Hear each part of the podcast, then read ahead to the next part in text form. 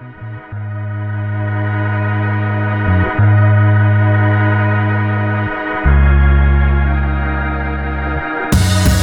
back to Ask the Compound, where I think we have one of the most intelligent audiences in all of financial entertainment. The people who ask the more in depth questions have always done their homework. The people who ask more general questions seem to always be on the right path. So I like that we get a kind of mix of the two. We're going to talk about a mix of those two today. But email, I have a question for us. Email us askthecompoundshow at gmail.com. Today we are sponsored by our friends at Birddogs. One of the things I like to do in the summer, I like to be a little active. So I take the kids on a bike ride once or twice a weekend and I like to be both stylish and comfortable because I'm riding the bike, and I still have one of my little ones on the back with me on those little trailer bikes. You know, you hook it up to the back, it's so I got like three wheels. So I'm, I'm doing a lot of the work. She pedals sometimes, but I'm but so I have to be I have to have some movement. The Birddogs give me some movement. They're stretchy, they're nice, but then when I get there, I look good as well. So I love the fact that you can do a little of both. Look good. I had a friend last week said, "What? You, what are those shorts?" I said, "Oh, come on, these are Birddogs. Get yourself a pair." So I think I talked him into them. Remember, if you go to birddog.com slash ATC, you get one of these free tumblers which is kind of nice. You I, I, I, remember mine today. Do we still have to use the, the code to get it or not? No code, just no the code. URL now slash right. ATC. That does it. Screaming deal. All right, let's do a question. Yep. Okay, up first today, we have I'm in my mid 30s and my business has done very well over the past three years. I'm trying to decide what to do with the savings I've stacked away in a high yield savings account. I was planning to pay off my $150,000 student loans and invest the rest, or I could pay off my $500,000 3% mortgage, but I can't do both. I'm weighing my options here while considering that a recession could significantly reduce my income. Which option is going to give me the biggest nest egg in retirement? Pay off my mortgage and use my mortgage payment for investments, pay off my student loans and dollar cost average into investments, keep my mortgage, make monthly loan payments, and DCA, dollar cost average, into investments. Now, I feel like we're kicking this off with a not to brag today, but do the six figures in student loans also counteract that not to brag yeah make it yeah that yeah. a little bit right? Yeah. Uh, however it means that maybe they're pretty highly educated so maybe that's I mean, a form of not to brag. It sounds to me like that student loans were a pretty good investment. So let's go through each we got three options here. Let's go through one by one. So pay off the mortgage and use mortgage payments for investments. I don't like this one one bit.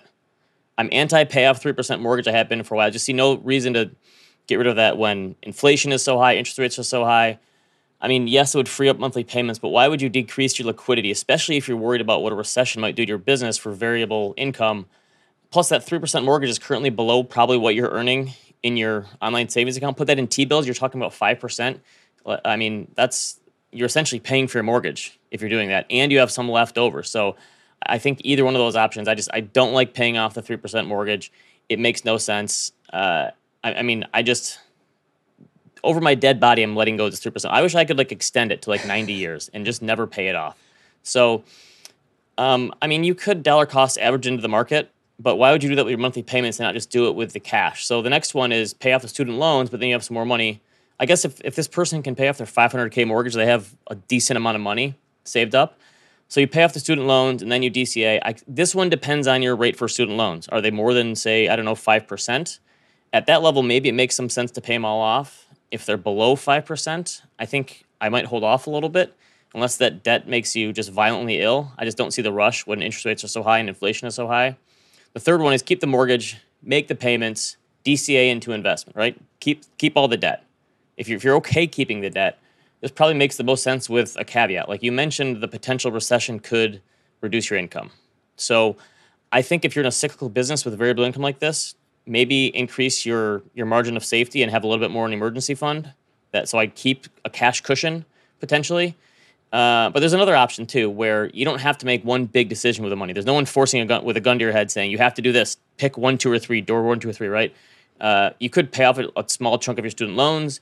You could set aside some money for an emergency fund. You, you could even do a small lump sum into the stock market and then dollar cost average the rest. So you don't have to make one choice. You could kind of diversify your options, which which helps minimize the regret, I think. But I don't know. It sounds like you're in a pretty good place to me. And if the the, the yields on those loans or the interest rates on those loans are still pretty low, as long as you're okay holding the debt, I see no problem holding that for a while. And then you can always pay it off in the future as well. You don't have to make a rush decision now. Right. Yeah, and they they mentioned that you know, given the current environment for student loans, but yeah, that's we don't really know what the future holds, so it's hard to to bank on. Yeah, they kind of said people have, you know, the government's been pretty, you know, liberal with student loans lately and, and payments. And yeah, I, I- don't think there's a rush to do that, but especially the three percent mortgage when when T bill yields are higher than that, that just I I don't see how that ever makes sense in, in today's environment. Yeah. And so as far as debt goes in general, what what is your your number of like where where you draw that line? Well, T bill yields are five percent right now, right? Okay. That's a pretty good place to start, I would think, Yeah. right? Because that that's sense. that's your hurdle rate. cool. Let's do another one. That question's from uh, Zachariah, by the way. So up next, we have a question from Casey, who I recognize from social media or the chat or or or somewhere. But uh, so Casey writes, "What's the incentive uh, here to buy AAA corporate debt versus just buying U.S. Treasuries that are yielding slightly higher and are risk free? Is this normal?" Casey, a very astute member of our audience here. No, this is definitely not normal. John, do a chart on. I have good data for, for the Federal Reserve on AAA rated corporate debt and three month T bills going back to 1934. So the average spread of AAA corporate bond yields over T bills is 2.4%. We've had T bill yields higher than corporate bonds before, but it only happened in the early 80s and the 1970s, which makes sense. Like now, inflation was much higher, interest rates were rising. Um, however, this is very rare to see this. So there's almost 1,100 months in this data. These are month-end data from the Fed. Uh, I've, by my calculation, 33 of those months saw T-bill yields greater than corporate bond yields. So we're talking like three percent of the time. This is this is very rare to see an inverted yield curve between short-term Treasuries, ultra short-term Treasuries, and corporate bonds. So why should there be a spread? Because corporate bonds are riskier, right? In corporate bonds, the default rate is relatively low, but businesses can and do get in trouble, and you could have some default. You also have the p- potential for getting downgraded from that AAA rating, going into AA or single A, and then maybe or high yield even. And at that point, you know the bond price is going to get disrupted, and corporate bonds have a much higher drawdown risk than treasuries, especially short-term treasuries. So, John, do another. Let's do our second chart on of the day. This is just the drawdown profile for LQD, which is a corporate bond ETF, versus BIL, which is a one to three month T-bill ETF.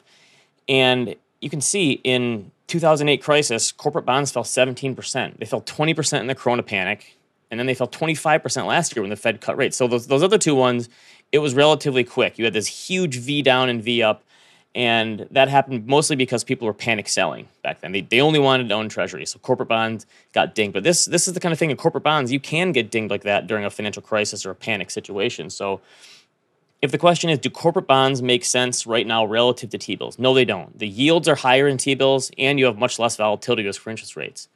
But we don't know how this, th- that's short term. Short term T bills make a lot more sense. But long term, corporate bonds still should, if there's any relationship between risk and reward, and I think they are always attached at the hip, although sometimes they break up, they go on a break, Ross and Rachel style. They still have those Friends reruns on all the time on TBS. So I just saw that we're on a break one the other day sometimes risk and reward go on a break, right? And don't get me in the comments here about how Friends is overrated. That we had like hundred million people watching that show back in the day. I mean, hey, if if Michael can say that Steve Carell's not funny, then anyone can say anything. You know what I mean? Nothing is properly rated in the internet era anymore. John, do another chart on here. This is my table of long-term performance of different bond yields. So we're talking long-term corporates, long-term government bonds, five-year treasuries, and three-month T-bills. And the reason I wanted to show this is because you can see the highest returning asset is corporate bonds over this period from 1934 to 2023. Next comes long-term government bonds, then five-year treasuries, then three-month T-bills. And this makes sense. And you can see the volatility kind of goes in the same order as well. I was, a little surprised to see long-term government bonds more volatile than corporate bonds, but they're still in the same ballpark. So this makes sense because risk and return, especially in bonds, are attached to the hip. Where if you're going to earn a higher yield, you should expect a higher risk and especially higher volatility. Um, so I don't expect this current situation to last. I talk about how rare it is. This situation has basically been caused by the pandemic and government spending and the Fed. And so in the short term, things are weird and out of whack, and it seems like T-bills are, are the, the right choice to make. Over the long term, you would still expect corporate bonds to have higher long-term expected return once rates somehow normalize, if there is such a thing. Now, what are you supposed to do with that information as an investor? You could just change your allocation based on the risk reward profile all the time, or you could stand pat and say, you know what, I'm not going to try to guess. I'm just going to pick an allocation in fixed income that works for me, and I'm going to stick with it. And I think you just have to do what works for you. That's kind of where I fall down on this. I don't think there's one, a right or wrong answer here.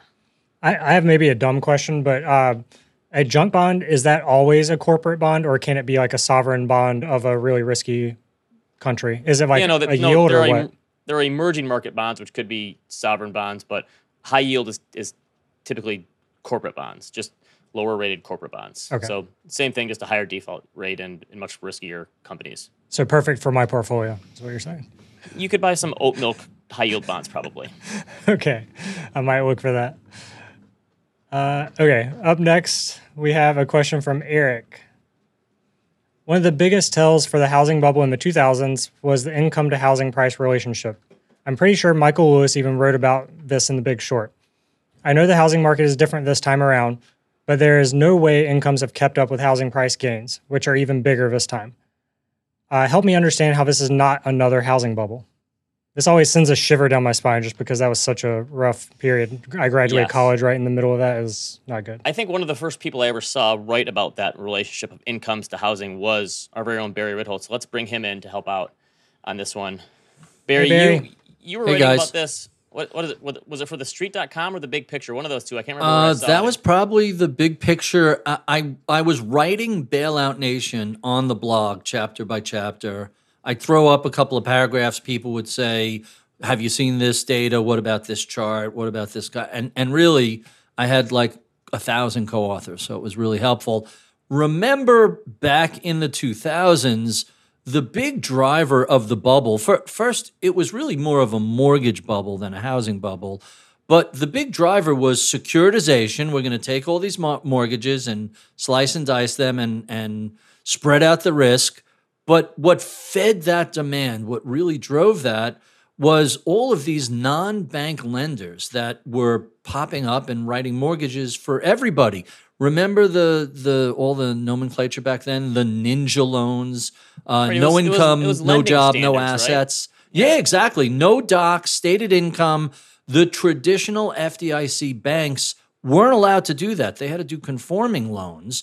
But all the crazy loans, uh, the the 228, uh, zero interest for the first two years, all that stuff came from the sort of uh, calling it the shadow banking sector is wrong. These were just non-bank lenders, and and when you drop lending standards to zero, well, guess what happens? You're going to give a ton of people access to capital that wouldn't have. It, it also, adding to the flame to the fire, was you know, you had a period of um, flat wages while everything gradually increased in price. It wasn't very inflationary, but over time it adds up. And so people hate lowering their living standards. And so people were taking HELOCs and people were refinancing or just flipping houses. And that was credit driven. When you look at today, you have two problems. One is after the financial crisis, builders just pivoted to apartments and multifamilies and underbuilt single family homes for almost a decade,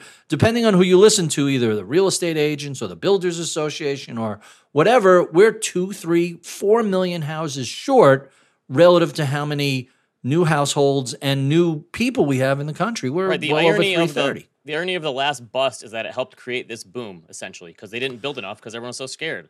They the fear of the last bust sent sent builders into apartment buildings and things like that. Which, by the way, arguably we don't have enough of those, but there's a giant shortfall. The pandemic certainly helped create. People were buying second and third homes out of their primary city. Today you have two problems. So you have too little supply, and then making that worse is when the Fed raised rates. Hey, if you have a three and a half percent mortgage, uh, you're talking to the earlier question, a three percent mortgage you're going to be really reluctant to say, I'm going to sell this and buy another house where my mortgage might be six and a half percent. That that's locking a lot of people in place. Perversely, the higher rates are causing, to some degree, higher home prices and higher rental prices. Um, it, it, it's really a challenge. The I think the Fed has kind of raised as far as they should. Otherwise, they're making the housing situation worse. So this is a, a not so much a bubble problem or a demand driven problem as it is a supply problem. We just need a whole lot more housing. And the other part, country. John, throw up the mortgage origination chart here by credit score. Uh, do the next one. There you go. And so this shows people taking those mortgages in 2020 and 2021 had much higher credit scores. So the people who are sitting in these houses, even if pr- housing prices were to drop 10 or 20%, like some people want to see happen, those people are still going to be able to make their their payments unless they lose their job. So that's the problem. Last time around, we saw these people who couldn't make their payments. They're having these mortgages reset higher because they took on the the adjustable rate mortgages. This time around, it was mostly fixed rate mortgages, and so the people who have been buying homes are also much higher quality borrowers. So it's not just the lending standards; it's that the borrowers themselves are much in a much better position. Yeah, look at that light blue. Those are all your best um, 760 and up. When you go back to the period before the financial crisis, they're a fraction of the uh, uh, uh of the borrowers. Here, they're the vast majority of the borrowers.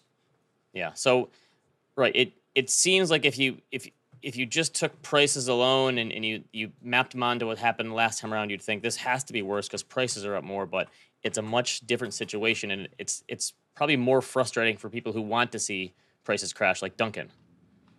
Yeah, yeah. I mean, it's unimaginable to to buy a home right now for for a lot of us. So yeah, It's tough. we can we can dream. Not that we want a GFC again, but you know, prices to come down. Right. Okay. Uh, this next question actually is someone who is thinking about buying a new house. So let's uh, let's see this one. Okay. Up next, we have a question from Zach.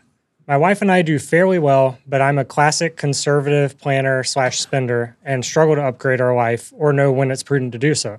I would love to get a bigger home for our kids as they grow, but also don't want to be irresponsible. I'm 36 and make $300,000 a year. My wife is 34 and makes $85,000. We have $125,000 in brokerage slash slash uh, savings and $400,000 in retirement. I have $750,000 in equity at work, but it's a liquid for the foreseeable future, um, three plus years, though it does pay a monthly distribution of $2,500, which we currently save. We have a modest, in, uh, modest home, 1,500 square feet with a $2,500 mortgage and about $400,000 in equity. We pay $15,000 a year for private school and would like to not be house poor. Second page. Uh, the problem is that we live in Orange County, California, and upgrading to a 2,000 square foot pool home would be in the mid $1 million range, uh, and today's rates don't help. I'd love to keep our home and rent it, but we'd be really cash strapped without a HELOC, and I don't think we want the headache of being a landlord. I'm completely paralyzed to make a move. My kids are eight and five, and I would love to give them a fun house to grow up in for the next 10 years, but I'm also trying to be responsible. I'm well aware that I'm blessed to be in this position, but it weighs on me nonetheless. Okay, so as we mentioned in the last question, this is probably the worst time ever to be a home buyer. Supp- supply being low, mortgage rates being high. The good news is this person has some home equity, but as with most things, there's a there's a trade off, especially when you're living in California, right? You could stay in your current house and sacrifice size, or you could move to more expensive house and probably sacrifice some savings, or maybe move somewhere else. But then you have to give up on living in Orange County. So this is obviously more of a psychological question than it is a financial one. This person seems to be doing very well financially for someone in their mid 30s. So it's it's really like how do I get over that psychological hurdle of I know that there are going to be trade offs, and I know that whatever move I make, I'm going to have to be giving up on something. So what is that thing? So how do you think about making financial decisions when you are kind of paralyzed and you know I have this thing tugging me this way, but this one tugging me the other direction, and I can't figure out which one is which? You, you know, you hinted at it. it. All these decisions involve two just two simple aspects: human psychology and math. So if you're wrapped up in the psychology, do the math first. All right, they have four. First, let's get being a landlord out of the question. When when my wife and I got married, she was living in a co-op. She moved into my apartment in the city. We were landlord for 12 years. It's a big pain in the ass. It's a job. It doesn't sound fun and to you me. really, you know, if you're busy, if your career is throwing off that much money in a young age, focus on that, not a side hustle for this particular person of being a landlord. It's really a job, and you probably have other things you want to do um, with your time. So that's number one. Number two, the math sounds like a if they want to renovate their house, spend a couple hundred thousand dollars. A HELOC is a really easy way to go. They have a ton of equity. They're not going to cash strap themselves. So, so that should be a no-brainer decision. The real question is, hey, do we want to move out of this house to something that's a million and a half, two million dollars? And that really depends on laying out a budget, looking at what you're spending, and saying, do we want to do this? It looks like they'll be able to roll a half a million dollars or so out of this house Yeah, between your their savings. right there. Right. So, in other words, it's not like they're going out and dropping, hey, I'm going to take a 7%, $2 million mortgage.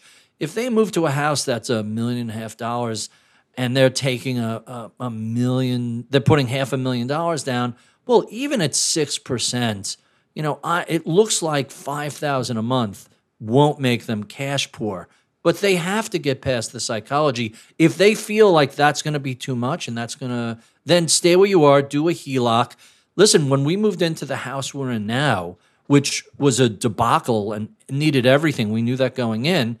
We just were very, every year we took a HELOC, we did a project, we'd pay it down as fast as we could. As soon as the HELOC was, you know, down to, uh, you know, around 10, 20 grand, we do the next project. And every time you need a new roof, you need new windows, you have to replace all the flooring in the house. You have to, I mean, this was a real project house. Um, the only way we could afford it was it, it probably would have been double what we paid for if it was in nice shape. And we got to do it the way we wanted to over time. So if they want to stay where they are, HELOC is really easy to do. Yeah, that's as why- long as you manage it and you pay it down quickly. if you're in a position of already owning a home and you have equity, you're in a way better position than a first time home buyer. Sorry, Duncan. Uh, but because you have that equity to play with where you can use it as a down payment or for the the new the current house to fix it up. So I, I'd say yeah, I would use that equity and then and then you can slowly pay it off. You don't have to pay it off right away, and then you're not having to touch these other forms of income. And then if you have that equity come through from his job, that sounds like it's a ton of money. You can pay it off with that eventually. Just keep in mind, by the time they have a liquidity event for that job, typically the tide is raising all boats, and that might be sending home prices up because he won't be the only person having that windfall. So that's always the trade-off: is you have to think a couple of steps ahead. Hey, when my ship comes in, are lots of other ships coming in, and the prices are going to go up? So uh, it seems crazy to think that at this hour I'm going to uh, I'm going to be able to lock in um, two million dollars as a ridiculous home price. Nobody knows what they're going to look like ten years from now. I'm guessing California is, has to be the most challenging state of all in terms of making these housing decisions. especially in areas like Silicon Valley and near LA and San Diego. There's still pockets that are less uh, expensive, but it, it, it's it's expensive for a reason. A lot of people want to live there. Right. All right. We got one more, Duncan. Question about that, real quick though. Uh, what's what's the size square footage wise that uh, family of four really needs? You think it's very skewed for me in my mind because I lived in a 385 square foot place during the pandemic. So I had a 400 square foot apartment that was essentially a fridge and a bed and a bathroom. That was we had a pocket door. day. We had a pocket door. Depends if your kids are okay with uh, give them the pool. They'll, they'll probably take less square footage because that counts as part of the house in Right. California. And and that's the nice thing about outdoor living is you don't need a giant house if especially in places where the weather's so nice, you could be out all the time. That said, 2000 square feet gives you a, a guest bedroom or a home office or a little breathing space. So, sometimes if especially these days where people are working remote, kids underfoot, i i- it's not easy. So you could see why there's a desire for a little more elbow space. Okay. Our our debate on animal spirits was what size house gives you a mansion, and we we we landed on five thousand. So I say cut that. in That's half, my 20 number, 5,000. 25 right. 2500 cut that in half 2500 is probably good for a family of Fi- four Five thousand is just giant. And and That by the way, sounds if you wanna if you wanna live in certain areas and you don't want a giant house, you want a small house on a lake, on the water, in the mountains. Everybody is building these immense things. There's no, you know, 2,500, 3,000 square feet for a, a couple that's downsizing. The kids are out of the house. Really hard to find things like that. yeah Also, personal finance tip: give the kids the choice. Would they rather have a, a pool or go to private school? You know, let them let them pick. there you go start those lessons early All right. Up next, we have a question from Cameron. What are your thoughts on what will happen to the economy when $18 billion in monthly student loan payments are turned back on? It seems as though it will significantly affect consumer spending and savings. We've got a number of questions on this. So I think it, there's something like 27 million borrowers that were part of that moratorium, put their payments on hold. The idea is those people have turned those savings into spending, right? That was a that was a boost for a lot of people, helping make it through the. Now it's been a couple of years, and, and it's going to be hard for those people to go back to making the payments again. And friend of the show, Sam Ro, put together a compilation of these estimates on his Substack. Uh, JP Morgan said it's going to be like 0.1% of GDP. Goldman Sachs said like 0.2% of GDP. Uh, I, I think a couple of them said, you know, a handful. It's like a handful of basis points. Uh, sorry, not 0.2, but like 0.02. So it's, it's a handful of basis points. And John, throw up the chart here of total household debt. Total household debt's like $17 trillion. Student loan is 1.6. That's pretty close to auto loans too. Mortgage debt is the big one at 12 trillion. So student loan debt is like 9% of of total debt. But then you also have to take the percentage of those people in student loans who are going to have trouble making the payments. Um, and I think that's where the rub comes. A lot of people think everyone's going to have trouble making those payments, and I, I don't think that that's going to necessarily be the case. So I think a lot of people would like to see this be like the, an end times thing, and I think it's going to be a much smaller impact than most people assume. So, so let's put some meat on those bones. The U.S. economy is about twenty-three and a half trillion dollars. Two thirds of that is consumer spending. Let's call that fifteen trillion dollars. And the question was eighteen billion with a B, eighteen billion a month. You're barely up to two hundred and sixteen billion dollars if everybody has problems. And you know that the vast majority of these folks aren't going to have problems. So this is a rounding error, and and this is also one of my favorite pet peeves, which is people looking at the liability side of the equation, but not looking at the asset side. What matters isn't total debt because every year there's more people, there's more debt. Debt is always at a record. It's a it's a scare chart. What you really want to look at is the ability uh, for individuals to service that debt. What's the ratio of total debt to discretionary income? And it plummeted following the financial crisis and then went down even more after 2020 when a lot of um, pandemic money flowed into people. Uh, so uh, I'll share that chart with you guys. It, it's really very, very manageable. Now, when it reverses, when the discretionary income to debt spikes, it's telling you people are having a harder time carrying their debt and managing it. But all these issues, it's called double entry accounting for a reason. Liabilities on this side, assets, the ability and income, the ability to pay. On the other side, if you look at one without the other, you're only getting half the Yeah, picture. your, I, I showed the the total liabilities at 17 trillion. The Fed publishes this once a quarter. The last one they have is through March. Total assets in this country is like 141 trillion. Crazy, So- right? Giant, Yes. absolutely, uh, absolutely giant. I I'll I'll show, find this. It's just look for it on Fred. Um, discretionary income to to debt, and it's just been falling. Most it's ticked up a little bit since post pandemic, but it's so far below where it was, you know, pre 2010. It's it's a different world. and I don't mean to make like uh, judgments on a big group of people, but if you have a high student loan balance, you probably haven't been a huge part of the economy anyway in terms of spending, right? And most of the people who have student loan debt are young, so they probably aren't really steering the economy as it is in terms of spending. So those people aren't going to have a really big impact either way. Except on, I'd say a lot of independent coffee shops around big cities are about to have a real tough time. Ju- they're just there for free Wi-Fi anyway. Yeah, Let's- it's true. talk. No, that's what I'm saying. Someone sits there for three hours. They bought a five dollar coffee, and uh, and now they're not going to be able to pay that. That's It's true. um people will find a way to manage that. I'm I'm Yes. pretty confident of that. Okay. Uh, no show next week because of the holiday. We're taking the week off. I think we do have Animal Spirits next week. Maybe that, is that the only thing on the compound next week? Oh no, no, no. We've got we've got TCAF. We've got special release on Monday actually for July Okay, so we fourth. got other so stuff yeah, going we got a lot. It's yeah. That's why we're we're not doing this though. We're not doing right. Ask the Compound. Yeah, good thing. Uh, thank you to Barry as always. Yeah, thanks, Barry. Check out Barry at the Big Picture and at Bloomberg. You can email us askthecompoundshow at gmail.com if you have a question. Always, again, feel free to send us a voicemail. That was kind of fun last week. Leave us a review, subscribe, all that good stuff. Leave us a comment on YouTube, and we'll see you next time. Thanks everyone.